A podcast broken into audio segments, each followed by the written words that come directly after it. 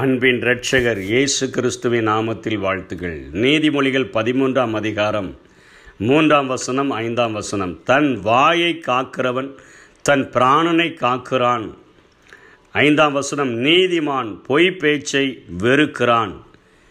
இன்றைக்கு இந்த உலகத்தில் தேவனை பின்பற்றுகிற தன்னுடைய பிள்ளைகள் எப்படி பூரண புருஷராக வாழ முடியும் என்பதற்கான அறிவுரையை வேதம் நமக்கு கூறக்கூடியதாக இருக்கிறது. ஒரு பூரண புருஷனாக வாழ வேண்டிய ஒரு மனிதன் தன் வாயை காக்கும் பொழுது அவன் தன்னுடைய பிராணனை காக்கிறானே அவன்தான் பூரண புருஷன். அப்படிப்பட்ட வாயை காக்கிற மனிதன் அவன் பொய் பேச்சை வெறுக்கக்கூடியவனாக இருக்கிறான் என்று சொல்லி இங்கே சாலமோ ஞானி குறிப்பிடுகிறதை நாம் பார்க்கிறோம்.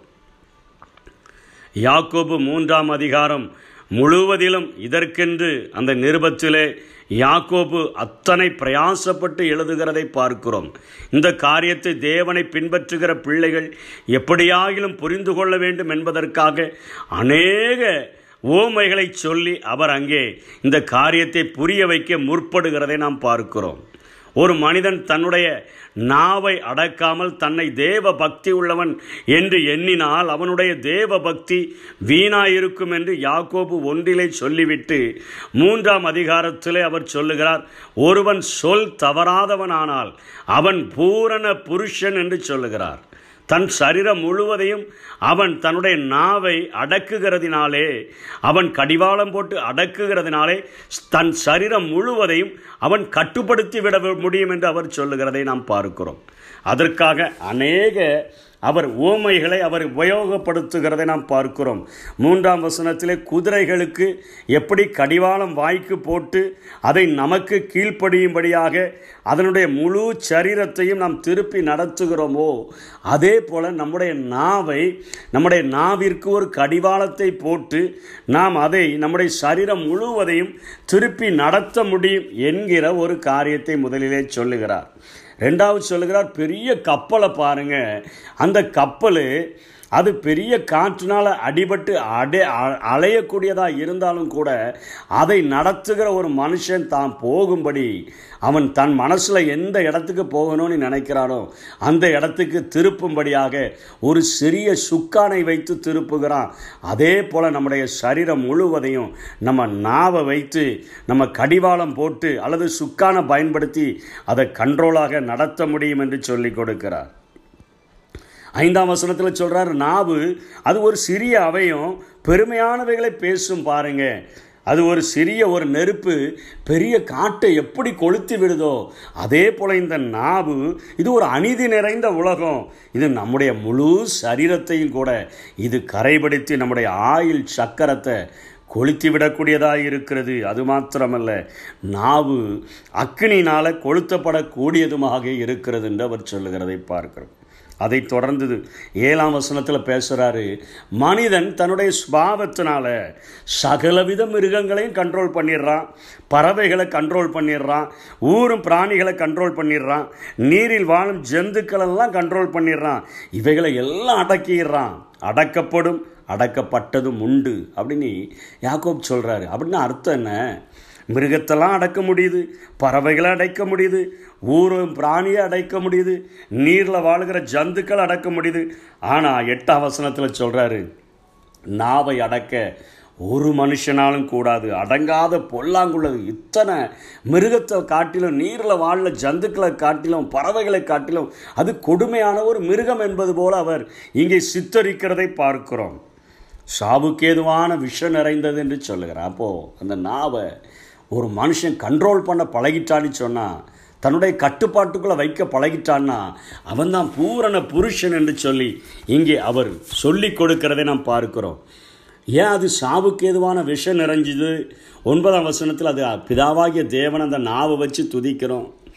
தேவனுடைய சாயலின்படி உண்டாக்கப்பட்ட மனுஷனை போய் நம்ம சபிக்கிறோம். நீ உருப்படுவதில்லை நீ நாசமடைந்து விடுவாய் என்றெல்லாம் சபிக்கிறோமே. அதற்காக தான் சொல்கிறாரு விஷம் நிறைந்த அநீதின விஷம் நிறைந்த ஒரு நாவு என்று சொல்லுகிறார். அந்த நாவினால் மரணமும் ஜீவனும் நாவின் அதிகாரத்தில் இருக்குது. அதை விரும்புகிறவர்கள் அதன் கனியை புசிப்பார்கள் என்று எழுதப்பட்டிருக்குது ஆகவே நம்முடைய நாவை கண்ட்ரோல் பண்ணணும்னு சொல்கிறாரு துதித்தலும் சபித்தலும் ஒரு வாயிலிருந்து வரக்கூடாதுன்னு சொல்கிறாரு ஒரே ஊற்றுக்கண்ணிலேருந்து எப்படியா தித்திப்பும் கசப்புமான தண்ணீர் சுரக்க முடியும்? எப்படி அத்தி மரம் ஒளிவ பழ பழத்தை தர முடியும்? எப்படி திராட்சை செடி அத்தி பழத்தை கொடுக்க முடியும்? எப்படி உவர்ப்பான நீரூற்றில் தித்திப்பான ஜலம் வர முடியும்?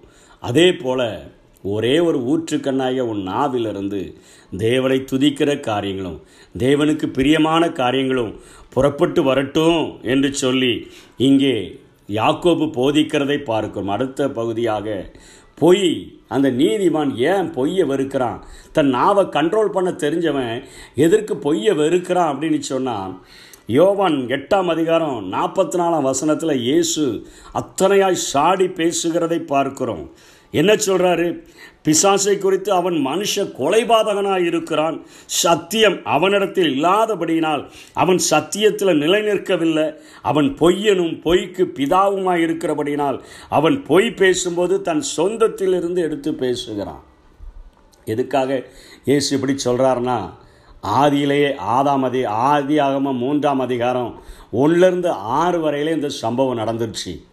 அன்றைக்கு ஆதாம் ஏவாளை உண்டாக்கி ஏதேன் தோட்டத்திலே வைத்து அவர்களை பண்படுத்தவும் காக்கவும் கூறிய வேலைகளை கொடுத்து அவர்களுக்கு எல்லா வசதி வாய்ப்புகளையும் ஏற்படுத்தி கொடுத்து ஆழ பிறந்தவர்களாக ஆளுகை செய்கிறவர்களாக அங்கே ஆண்டவர் கொண்டு வந்து விட்ட பொழுது ஆண்டவர் ஒரே ஒரு சின்ன கட்டளையை தான் கொடுத்தார். உலகம் முழுவதிலும் இன்றைக்கு நாம் அனுபவிக்கிற காரியங்கள் இன்றைக்கு ஆண்டவருக்கு பிரியமில்லாத காரியங்களைத்தான் நாம் விரும்புகிறோமே அதே போல தான் அன்றைக்கு ஒரு சின்ன கட்டளை தான் கொடுக்கப்பட்டது அவர்களுக்கு.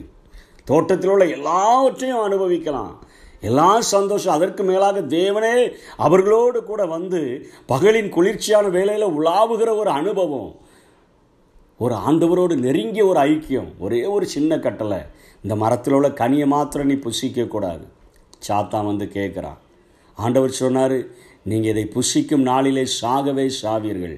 சத்தியத்தை பேசி இருக்கிற ஒரு ஆண்டவர். சாத்தான் வெளியே நின்று கொண்டு கேட்குறான் எந்த கனி எல்லா கனியும் புசிக்க வேண்டாம்னு சொல்லியிருக்கிறாரோ? இல்லை ஒரே ஒரு கனியை மாத்திரம் சொல்லியிருக்கிறார். நீங்கள் அதை புசிக்கும் நாளில் சாகவே சாவதில்லை என்று அவர்களுடைய இருதயத்தை பொய்யினால அங்கே சத்ருவானவன் நிரப்புகிறபடியினாலே அவன் பொய்யனும் பொய்க்கு பிதாவுமாய் இருக்கிறபடினால பொய்யினுடைய மூல காரணியே அவனாய் இருக்கிறபடியினால அவர்களுடைய இருதயத்தில் பொய்யை அவன் நிரப்பினபடியினால அவர்கள் அந்த பாவத்திற்கு உட்பட்டு அவர்கள் சாபத்திற்கு உள்ளானதை நாம் வேதத்தில் பார்க்கிறோம். முதல் சபை உருவாக்கப்பட்ட நாளிலும் சாத்தான் அதே காரியத்தை தான் செய்கிறான் அனனியா சப்பிரானுடைய இருதயத்தை பொய்யினால் நிரப்பிவிட்டபடினால அவர்கள் பொய் பேசும்போது பேதுரு அதைத்தான் கேட்கிறார். பரிசுத்த ஆவியினிடத்தில் பொய் சொல்லும்படிக்கு சாத்தான் உன் இருதயத்தை நிரப்பினதென்ன என்று கேட்கிறான். சத்ருவானவன் நம்முடைய இருதயத்தை நிரப்பும்போது தான் நம்ம பொய் பேசுகிறவர்களாய் மாறிவிடுகிறோம். நீதிமான் பொய் பேசுகிறதை வெறுக்கிறவனாக காணப்படுகிறான். அவன் உண்மையை பேசும்படியாக அவன் விரும்புகிறான். சாத்தானோ நம்முடைய இருதயங்களை பொய்யினால் நிரப்பி நம்முடைய வாழ்க்கையை அழிக்க நினைக்கிறான். அப்போ நம்ம செய்ய வேண்டிய ஒரு காரியம் சங்கீதக்காரன் ஜெபித்த ஒரு ஜெபத்தை போல தான் சங்கீதம் நூற்றி நாற்பத்தி ஒன்று மூணில் சொல்கிறாரு கர்த்தாவே என் வாய்க்கு காவல் வையும் என் உதடுகளின் வாசலை காத்துக்கொள்ளும். இந்த நாவை நான் கண்ட்ரோல் பண்ணி என் சரீரம் முழுவதையும் நான் கட்டுப்படுத்த முடியும். நான் சொல் தவறாதவனான ஒரு வாழ்க்கை வாழ்ந்தேன்னு சொன்னால் இந்த உலகத்தில் நான் பூரண புருஷனாக இருக்க முடியும். அதற்கு மேலாக என் வாய்க்கு நீங்கள் காவலை வச்சிங்கன்னா என் வீடுகளை காத்துக்கொள்ளுங்க என்னுடைய உடைமைகளை காத்துக்கொள்ளுங்க எங்களுக்கு உண்டான எல்லாவற்றையும் காத்துக்கொள்ளுங்கன்னு ஜெபிக்கிறோமே.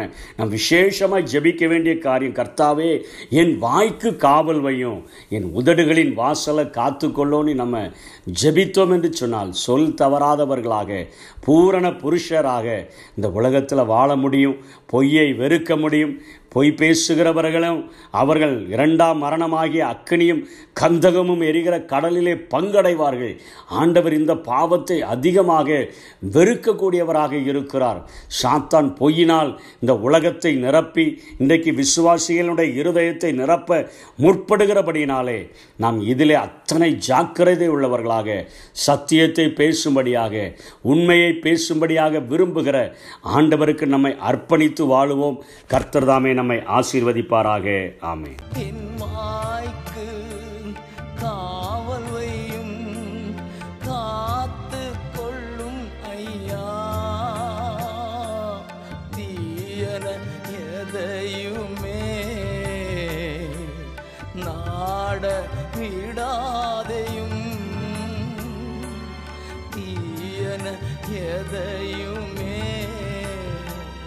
நான் நாட விடாதையும்